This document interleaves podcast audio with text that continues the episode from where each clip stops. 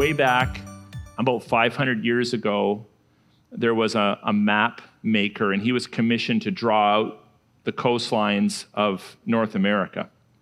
And so you can imagine trying to draw a map like 500 years ago, you don't have Google Earth, you don't have helicopters, you don't have GPS, you don't have all those modern instruments that one might use today. So he, he's trying to draw out this map of the coastline of waters of North America, both the, the sea and also the inland lakes. And of course, he, he doesn't see most of it.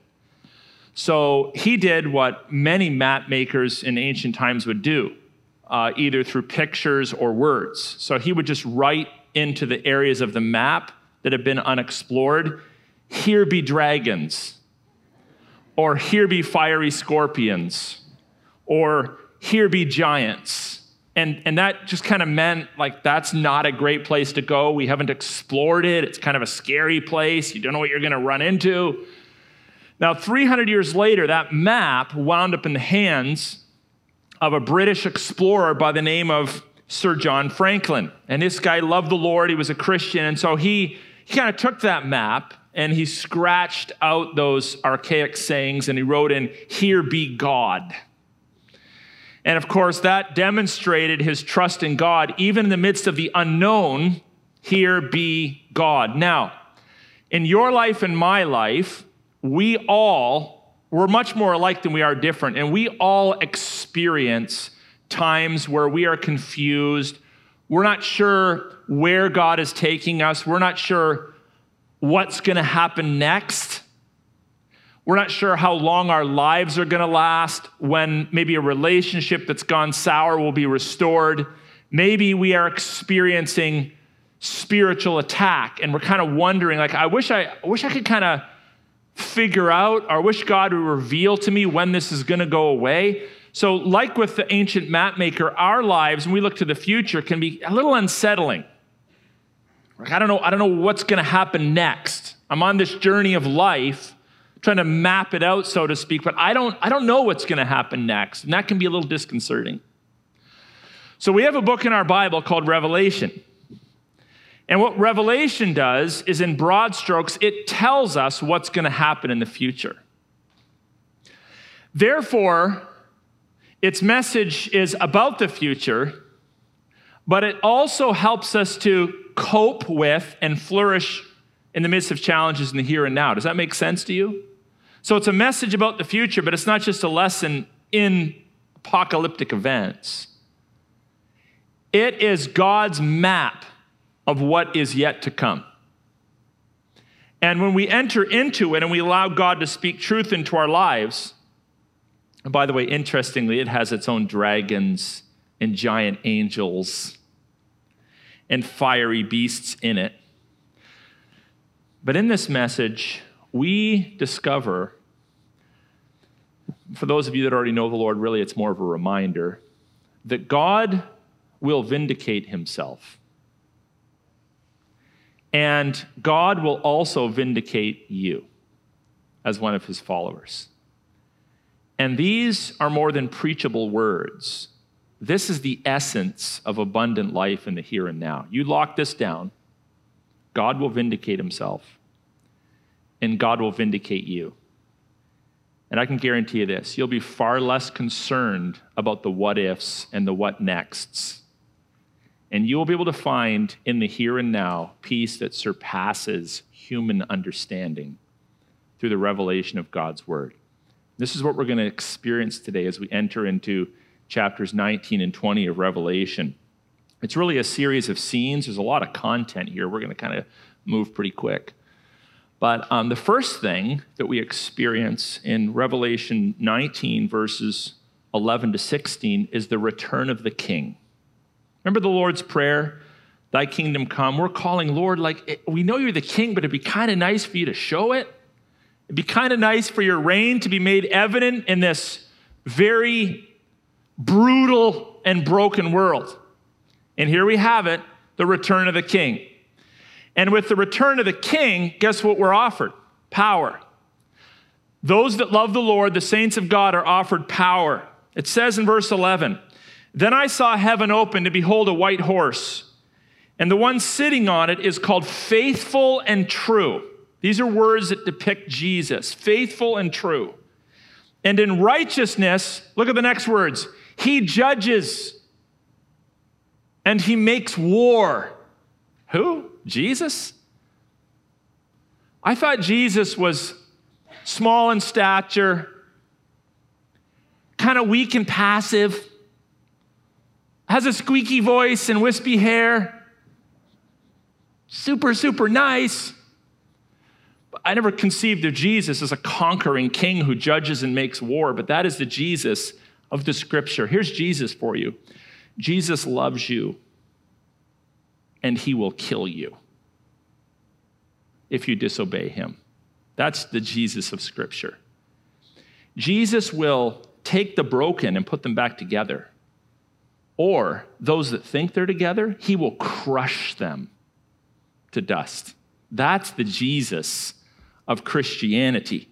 And that's the Jesus that we experience here. Now, unlike the evil rider, several chapters ago, we met an evil rider on a white horse. He was a fake. The devil, the Antichrist, the false prophet, the first beast, the second beast, all of them come into the world of the future and they present themselves as righteous. They want you to follow them. They want you to like them. They want you to bow your knee to them. And so, in order to get you doing that, they dupe you into thinking there's some certain sense of righteousness about them, but they're fakes and they're frauds. But this is the real deal as Jesus returns on a white horse, which symbolizes purity, white, power, he has an army behind him, and majesty. He's riding a war horse. This isn't a passive Jesus. In fact, the, the battle that he engages in really isn't even a battle, it's more like just a verdict. Look at verse 12. His eyes are like a flame of fire, and on his head are many diadems, meaning many crowns of royalty. He wears the crown of Canada, the crown of the United States, the crown of Belgium, the crown of Mozambique, the crown of Korea, the crown of India. He's the King of Kings and the Lord of Lords. All of the kingdoms of the world are actually ruled by one supreme king. That is the Lord Jesus Christ. And he has a name written that no one knows but himself. And he is clothed in a robe dipped in blood. Now, this could be the blood of martyrs, it could be, it could be the blood of his enemies. It could be the blood that he shed for our salvation. There's debate on that, but it could be any of those things. And then we are told, and the name by which he is called is the Word of God. So this takes your mind back to John 1, where Jesus is presented as the eternal Word of God. So in God's essence, we speak of God as having an essence, he's real. There are three persons that are manifested. Those persons are distinct, but they're in one essence. And we have the Father, we have the eternal Son, and the eternal Holy Spirit. And the Son speaks truth. In fact, the Bible tells us in Genesis 1 that the Son spoke the world into existence. The Father didn't speak the world into existence, the Spirit didn't speak the world into existence. The eternal Son is God's creative agent, and He speaks the world into existence. So He's known as the eternal Word of God. And here it is that Word which was nailed to a cross and thought to be defeated, tossed into a borrowed tomb, who's now coming back to defeat death and Hades itself. And behind him, verse 14 says, And the armies of heaven who are pure, how do we know that? They are arrayed in fine linen, white and pure, are following him on white horses. And from his mouth comes a sharp sword. The Bible says the word of God is a two edged sword that has a capacity to penetrate the marrow of your skeleton. This is him. With which to strike down the nations, and he will rule them with the rod of iron. What I think is pretty awesome about that is God strikes down his enemies. He doesn't need a sickle, he doesn't need a sword, he doesn't need a machine gun, he doesn't need a jet fighter. He strikes down the world with his words. He creates out of nothing with his words. Let it be. Let it be. It was so. He makes with his words and he destroys with his words. I can't do that. I could hurt your feelings with my words. I could encourage your spirit with my words. but I can't create with my words. But the eternal Son creates, and here he destroys with his words. He will tread the winepress of the fury of the wrath of God the Almighty. And on his robe and on his thigh, he has a name written King of Kings and Lord of Lords. So previously, nobody knew his name. Now, as he comes and he descends into the midst of this demonic world, he reveals his name. He's the King of Kings and he's the Lord of Lords. What's interesting about this is that in ancient times, especially the first century readers, might be lost a little bit to the Western ear, but the first century readers would have understood that to call yourself the King of Kings and the Lord of Lords is quite a dramatic statement. Even 2,000 years before Christ, the Mesopotamian kings, in all of their grandeur and their pomp, the ones that were building the big ziggurats, the, the many towers of Babel, they were, they were calling themselves this, or the King of Kings and the Lord of Lords. This was like common language for a pompous, arrogant jerk who, as a created being, was trying to claim rulership over the known world. And Jesus is like, No, you're not. I'm the King of Kings and I'm the Lord of Lords. So here Jesus declares this And by doing so, he is making a declaration of power, majesty, and therefore ownership over all things. And then we have these riders that are following him, and these riders are probably resurrected or raptured saints, since angels are not typically depicted in Scripture as victorious riders. Probably resurrected or raptured saints. Now, why does God reveal his name to humanity prior to destroying evil and redeeming the righteous. Again, we got to translate this with our Western ears and mindsets because we don't think this way. But many people groups from the past had the notion that if a deity, a god or the gods, told you their name, you would then have access to their power. This is why, even in the first century, when Christ is speaking, they talk about the powerful name of Jesus. You're like, oh, is it like the letters? If you throw certain letters together, is there power in that? No, because a name represents the essence of someone. This is why when we have babies, we're like, what's the child's name? Like, really, why do we care? Because there's something about the name that is a, it's like I'm revealing to you the essence of this person. And so we call each other by our names. And there's something special about someone remembering our names. Why? It's just a word, it's just a sound. Because it characterizes the essence of who we are. And Jesus here reveals his name, previously undisclosed, to the people of God. And what does that mean? It means he is giving you, as his followers, access to the power that he has. So we've talked about the fact he's majestic, he's the ruler, and he has ownership over you. And by coming on this horse and revealing his name, he's like, I'm giving you access to the power, to the victory, to the might, and to a portion of the majesty, in fact, that is mine. Kind of like being a lamp. We're like a lamp. So you got a lamp, you got the base, the stem, the light bulb, the switch, maybe a little cover on it, and then you got a plug or a cord. Well, that will do a grand total of nothing unless you have what? A receptacle, a power source.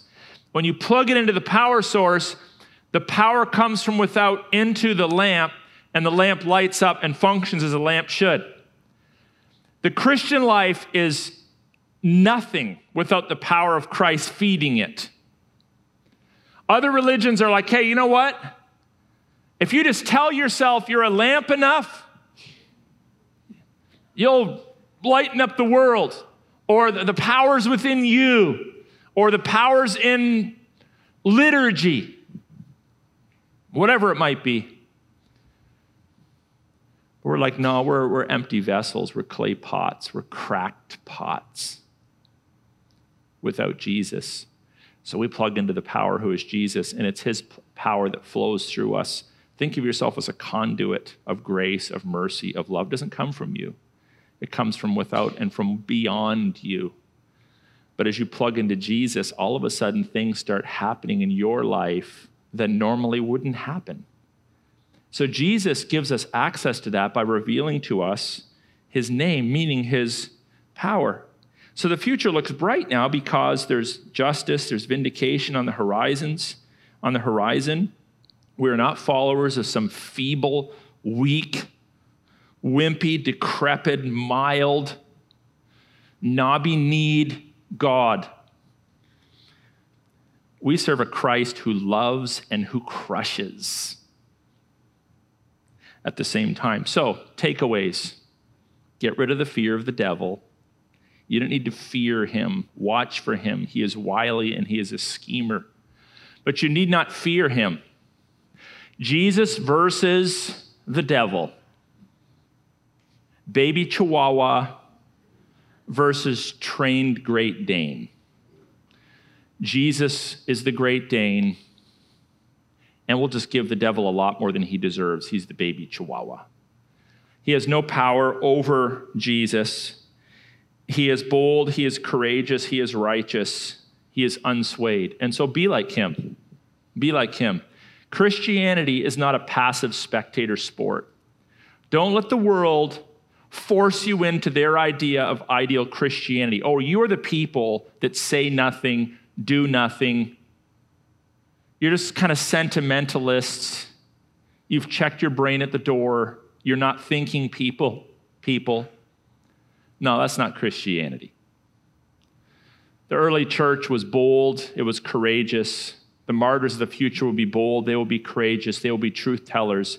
They will take a stand for Jesus Christ at all costs. And so we learn from Jesus. So by returning, Jesus is kind of taking that map of life and he's saying, Yeah, I know you don't know the future, but I can tell you this God is here. There's no unknowns to God. There's no dragons, there's no scorpions, there's no fiery pits. In my mind, they are owned by me. God owns the cattle on a thousand hills. He owns your life, He owns your present, He owns your future. And so you can trust in Him.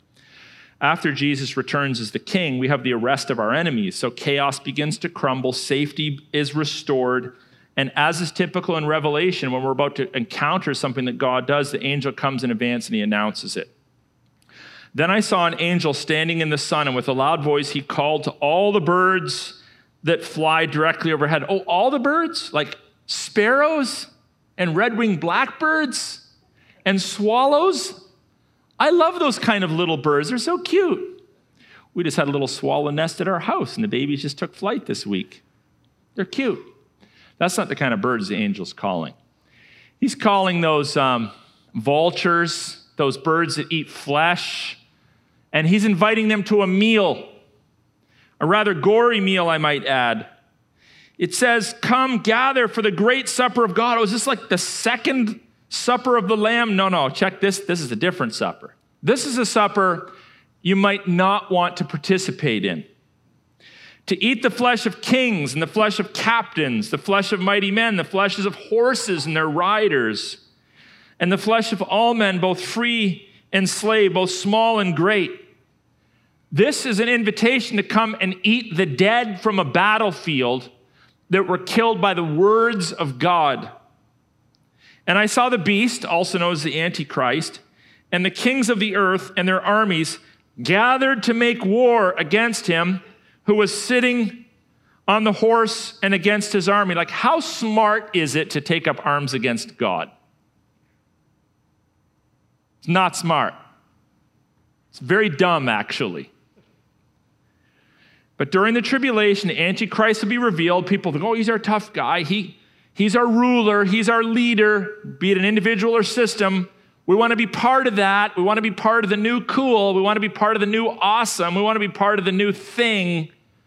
Well, that new thing, that new cool, that new awesome, here's what happens to them. You think, well, this is going to be quite the battle. It's going to be God versus foe, multiple campaigns pushing forward, being pushed back, some gory scenes, flanking maneuvers, skirmishes off to the side. Nope, none of that. Here's how the battle goes and the beast was captured, and with it the false prophet, who in its presence had done signs by which he deceived those who had received the mark of the beast and those who worshiped his image. There's your battle scene. they just lose. They just lose. The rest were slain by the sword that came from the mouth of him who was sitting on the horse, and all the birds were gorged with their flesh. They got a really hefty meal that day. And not a literal sword, but God's word. He just spoke them into death. You're done. You're dead. It's finished. I've had enough of you. And they're gone. This is the power of the king that you serve. And it's the power of Jesus who lives within you. That's pretty awesome. This is a horrible picture of defeat where the beast is completely powerless against Christ. And why is that? Because he already lost on the cross at Calvary.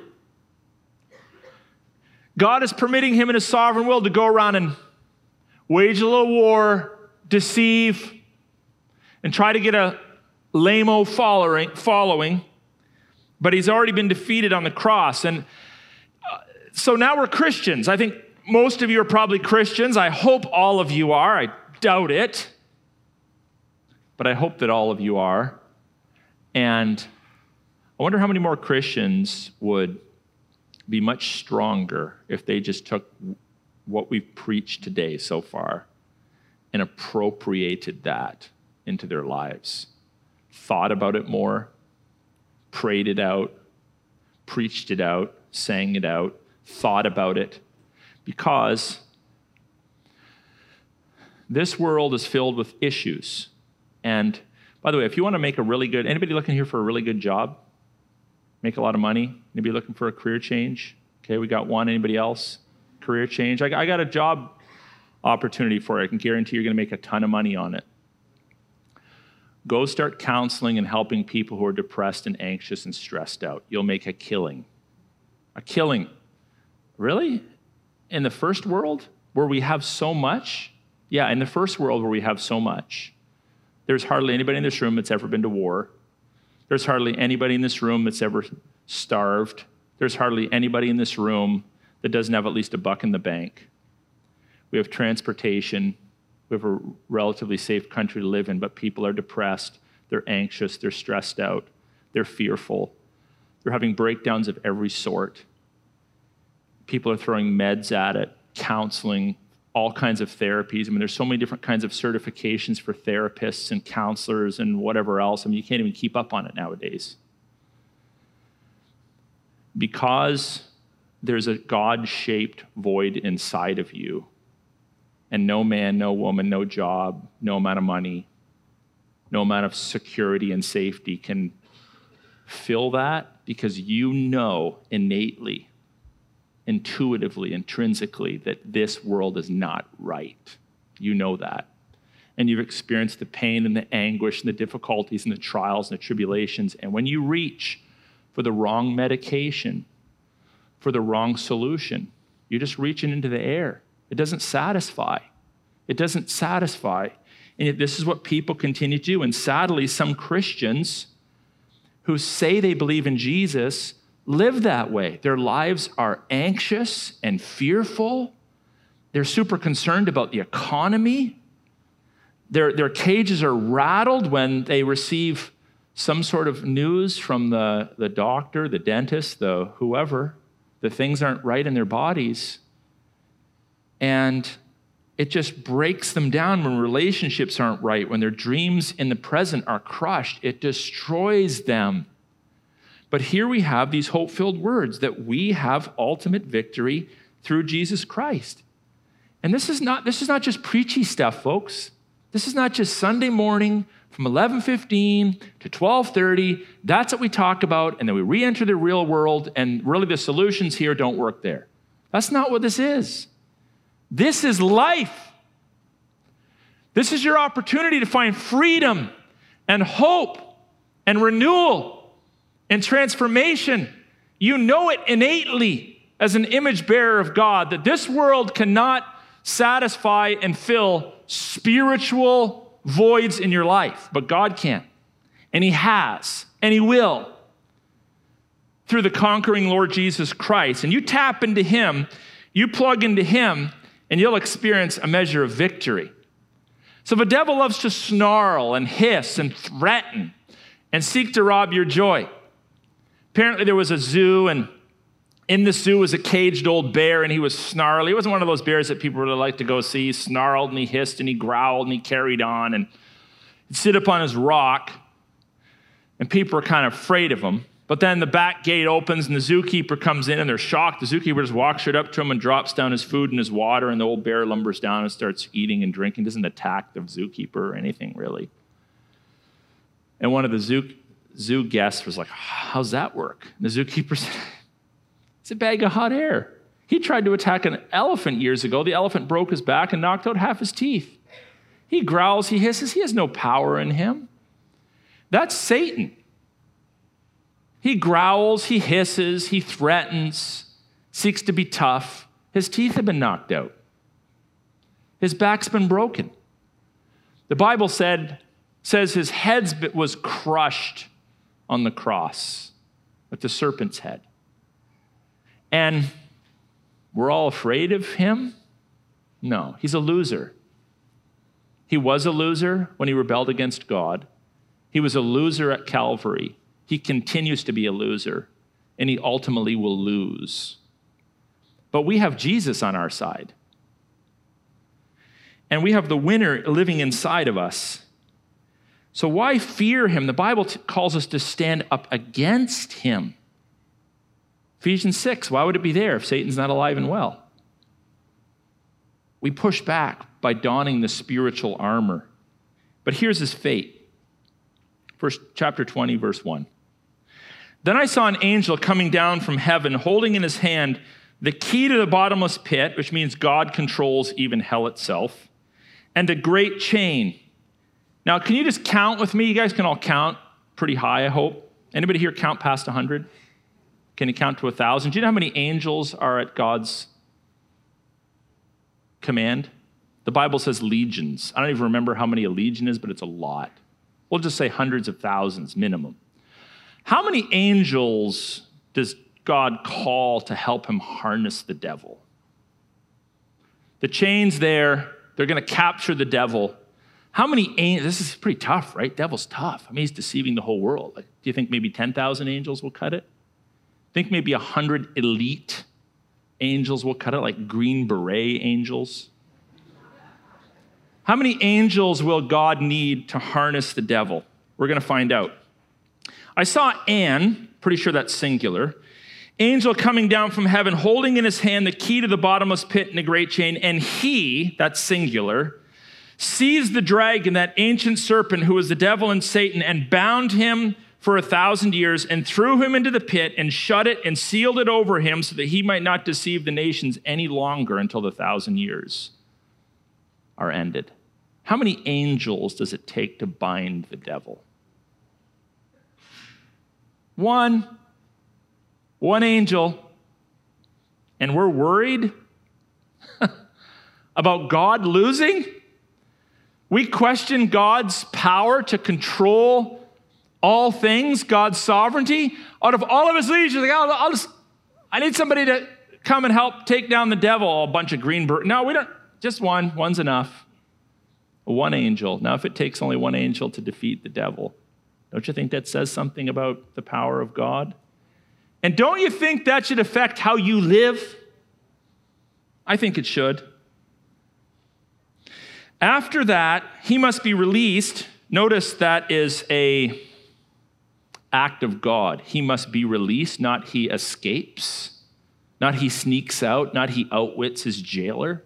He must be released for a little while. Then we have the thousand year millennial period. So, the thousand year millennial period, little timeline stuff here. Thousand year millennial period takes place after the great seven year tribulation. And Christ himself comes down to earth and he reigns on Jerusalem's throne. Now, some people, and we're respectful of this, some people believe this is a spiritual thousand years that we're in right now. So Augustine taught that. Many people have taught that over the years that the thousand year millennial reign is kind of an undefined period of time from Christ until whenever Christ comes back, and the tribulation is just the regular trials that we go through. Problem with that, again, we have Ephesians 6. If the devil is bound now, then why would we need to avail ourselves of the spiritual armor to fend off attacks from the spiritual realm? Right? So the devil goes about as a roaring lion. We're not in the millennium now. The millennium is a period in the future.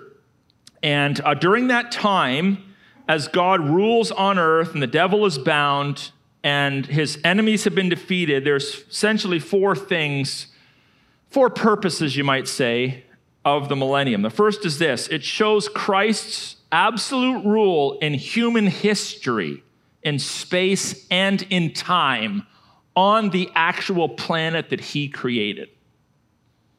Prior to the eternal kingdom, Christ will show his unequivocal rule on this globe. Secondly, it demonstrates because there will still be people who sin during the millennium, maybe not to the degree that they do now, but there will still be people that sin, there will still be births and death. While sin is often from beyond, it's a result of satanic attack, we also have the capacity to sin even without satanic attack. And so it, it demonstrates during the millennium the innate evil heart of humanity, even apart from the devil's influence. So just remember this. Sometimes you sin because the devil has attacked you. Other times you sin because you keep bad company. Mostly you sin because you're just you. Mostly the person that's responsible for my sin is me, myself, and I. And even in the absence of the devil and his binding, there's still not absolute perfection yet. Third, so that when this devil is briefly released at the, at the end of the millennium and tries once again to overcome God, God will finally show his unequivocal rule over all things. And then, fourth, and very importantly, God made some very physical, tangible, like tastable, touchable, hearable, seeable promises to Abraham and his descendants about an actual land, an actual city, that would be theirs in perpetuity.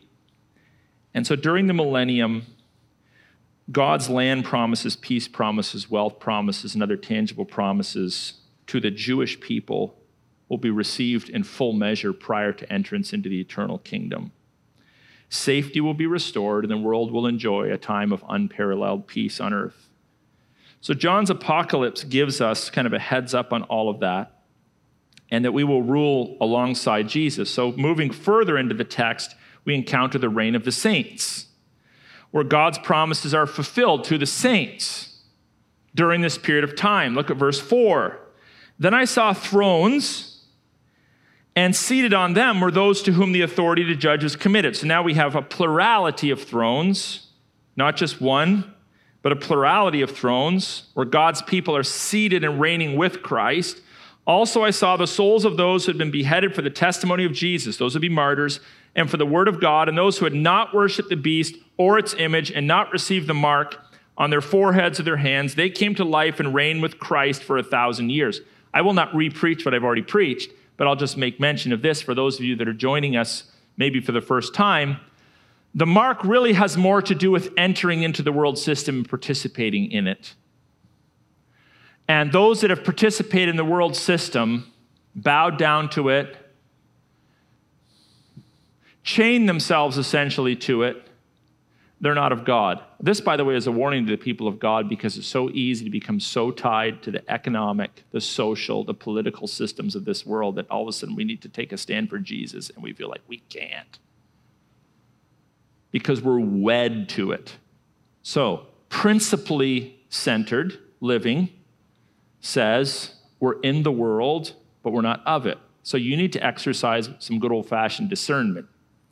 And while you live in the world, and therefore there's some parameters to the systems that you live in, or certain rules you got to keep, do a little house cleaning once in a while.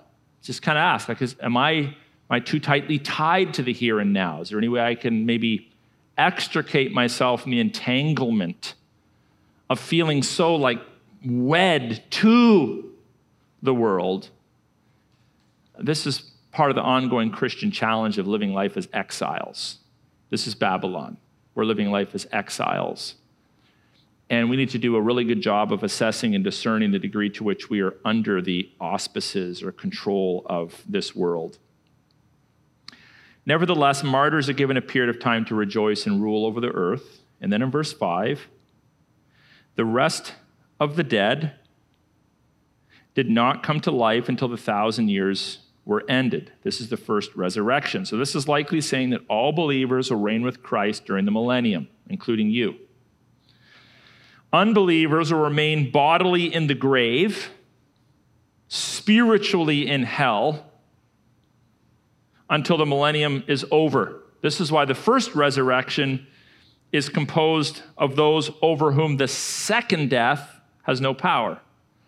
So God raises to life the saints of God. They reign with him in the millennial kingdom. Unbelievers stay dead, bodies in the graves or in the sea, souls and spirits in hell. Then it says, verse 6 Blessed and holy is the one who shares in the first resurrection, meaning the true believers.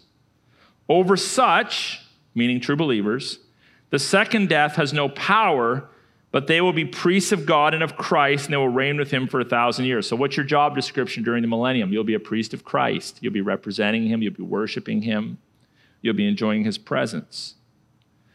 But unbelievers will not be in the millennium except for those that are born during that period of time, and they will form new nations that will eventually conspire once again to try to take down God. So now we have verse 7. We're coming to the end of the thousand years. When the thousand years are ended, Satan is released from his prison, and he will come out to deceive the nations. You're like, where do these nations come from? Generations that have been born during the millennial kingdom they will be deceived. He will gather them for the four corners of the earth, Gog and Magog. So, to describe these national groups, he reaches back into human history and he grabs two names from sister nations that were known for their despicable wickedness, Gog and Magog, and he calls this battle the Gog of Battle of Gog and Magog. He gathers them for battle. There's a lot of them. Their number is like the sand of the sea. And they march up and over the broad plain of the earth, and they surround the camp of the saints in the beloved city that's Jerusalem. It's like, okay, this is another battle. What's going to happen now? Last time God's like, you're dead. This time he doesn't even open his mouth, he just burns them up.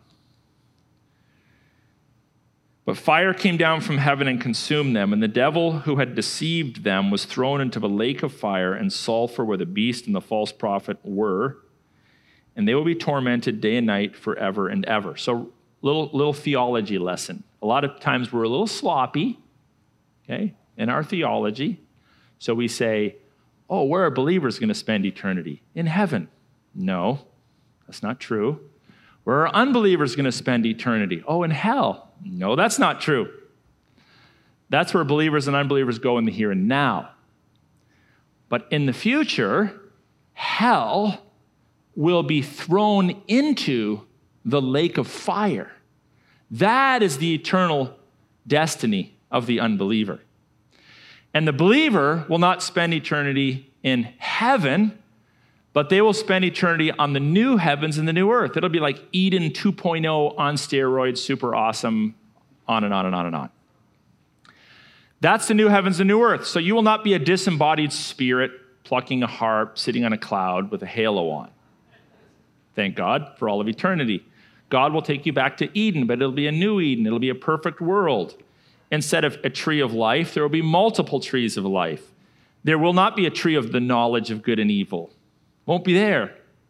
God will take us back to a place that is absolutely sinless, and we will spend eternity enjoying what God originally designed for us to enjoy. So, again, in this era, people who reject God's offer of eternal life go to hell and believers go to heaven. And so will the devil for a thousand years. He will go to hell. But after this, it'll be empty. It's like a waste paper basket. Hell will be like a waste paper basket, it just gets dumped into a lake of fire. And this reminds us again of the fact that God is here. God is here. Look at that dragon over there. Look at the devil. Look at all he's doing. Look at all he's accomplishing.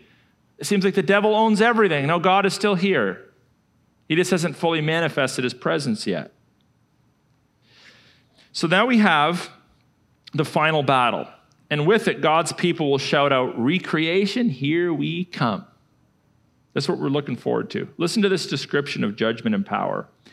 Then I saw a great white throne and him who was seated on it, that is God. Now look how powerful he is. From his presence, earth, you can say, that's big. Pretty big, okay? And what else do we have? And the sky, that's big. Okay, this is what happens. They fled away from God. Where are they going to hide? And no place was found for them. They couldn't get away from God. And I saw the dead, great and small, standing before the throne. The books were open. Then another book was open, which is a book of life. And the dead were judged by what was written in the books according to what they had done. And the sea gave up the dead who were in it. Death and Hades, that is death, the enemy of God, the consequence of sin, and Hades, that is hell. Where do they go? They give up the dead that were in them, and they were judged, each one of them, according to what they had done. And then death and Hades are thrown into the lake of fire. This is the second death, the lake of fire. And if anyone's name was not found written in the book of life, he was thrown into a lake of fire. There's two judgments spoken of in Scripture. Here we have the great white throne judgment, which is a judgment for the wicked. So the wicked are judged. Death is judged. Hades is judged. And it's cast into the lake of fire. For how long? Forever and ever. So don't let anybody tell you that eternal, tor- eternal uh, or, or um, torment and hell is not eternal. That would be, it would be nice if it was. It would be, I would actually prefer that. But God's holiness for temporal sin demands eternal punishment. Lock that one down. Gives you a little idea of how holy God actually is. The just punishment for temporary sin is eternal punishment. That's fair if you understand how holy God is. Now, that's the judgment for the wicked. But if you go back to 2 Corinthians 5:10, speaking to the church, initially the Corinthian church, there's a second judgment spoken of there. This is to believers. And it says in that passage, For we must all stand before the judgment seat of Christ, the Bema seat that each one will receive what is due him for the things done in the body, whether they be good or bad. This is not a judgment of damnation, this is a judgment of reward. So, believers will actually be rewarded differently depending on the things they have done in the body, whether they be good or bad. So you're like, oh, I, all I care about is just getting to heaven. You should care about a lot more than that. You should care about being the most outstanding, upstanding, righteous, godly Christian you can possibly be. One day God will reward you for that. But just to kind of take the selfish, well, I'd like some of that edge off, let me say this. When you receive your rewards from God, you will return them to the feet of Jesus Christ in worship.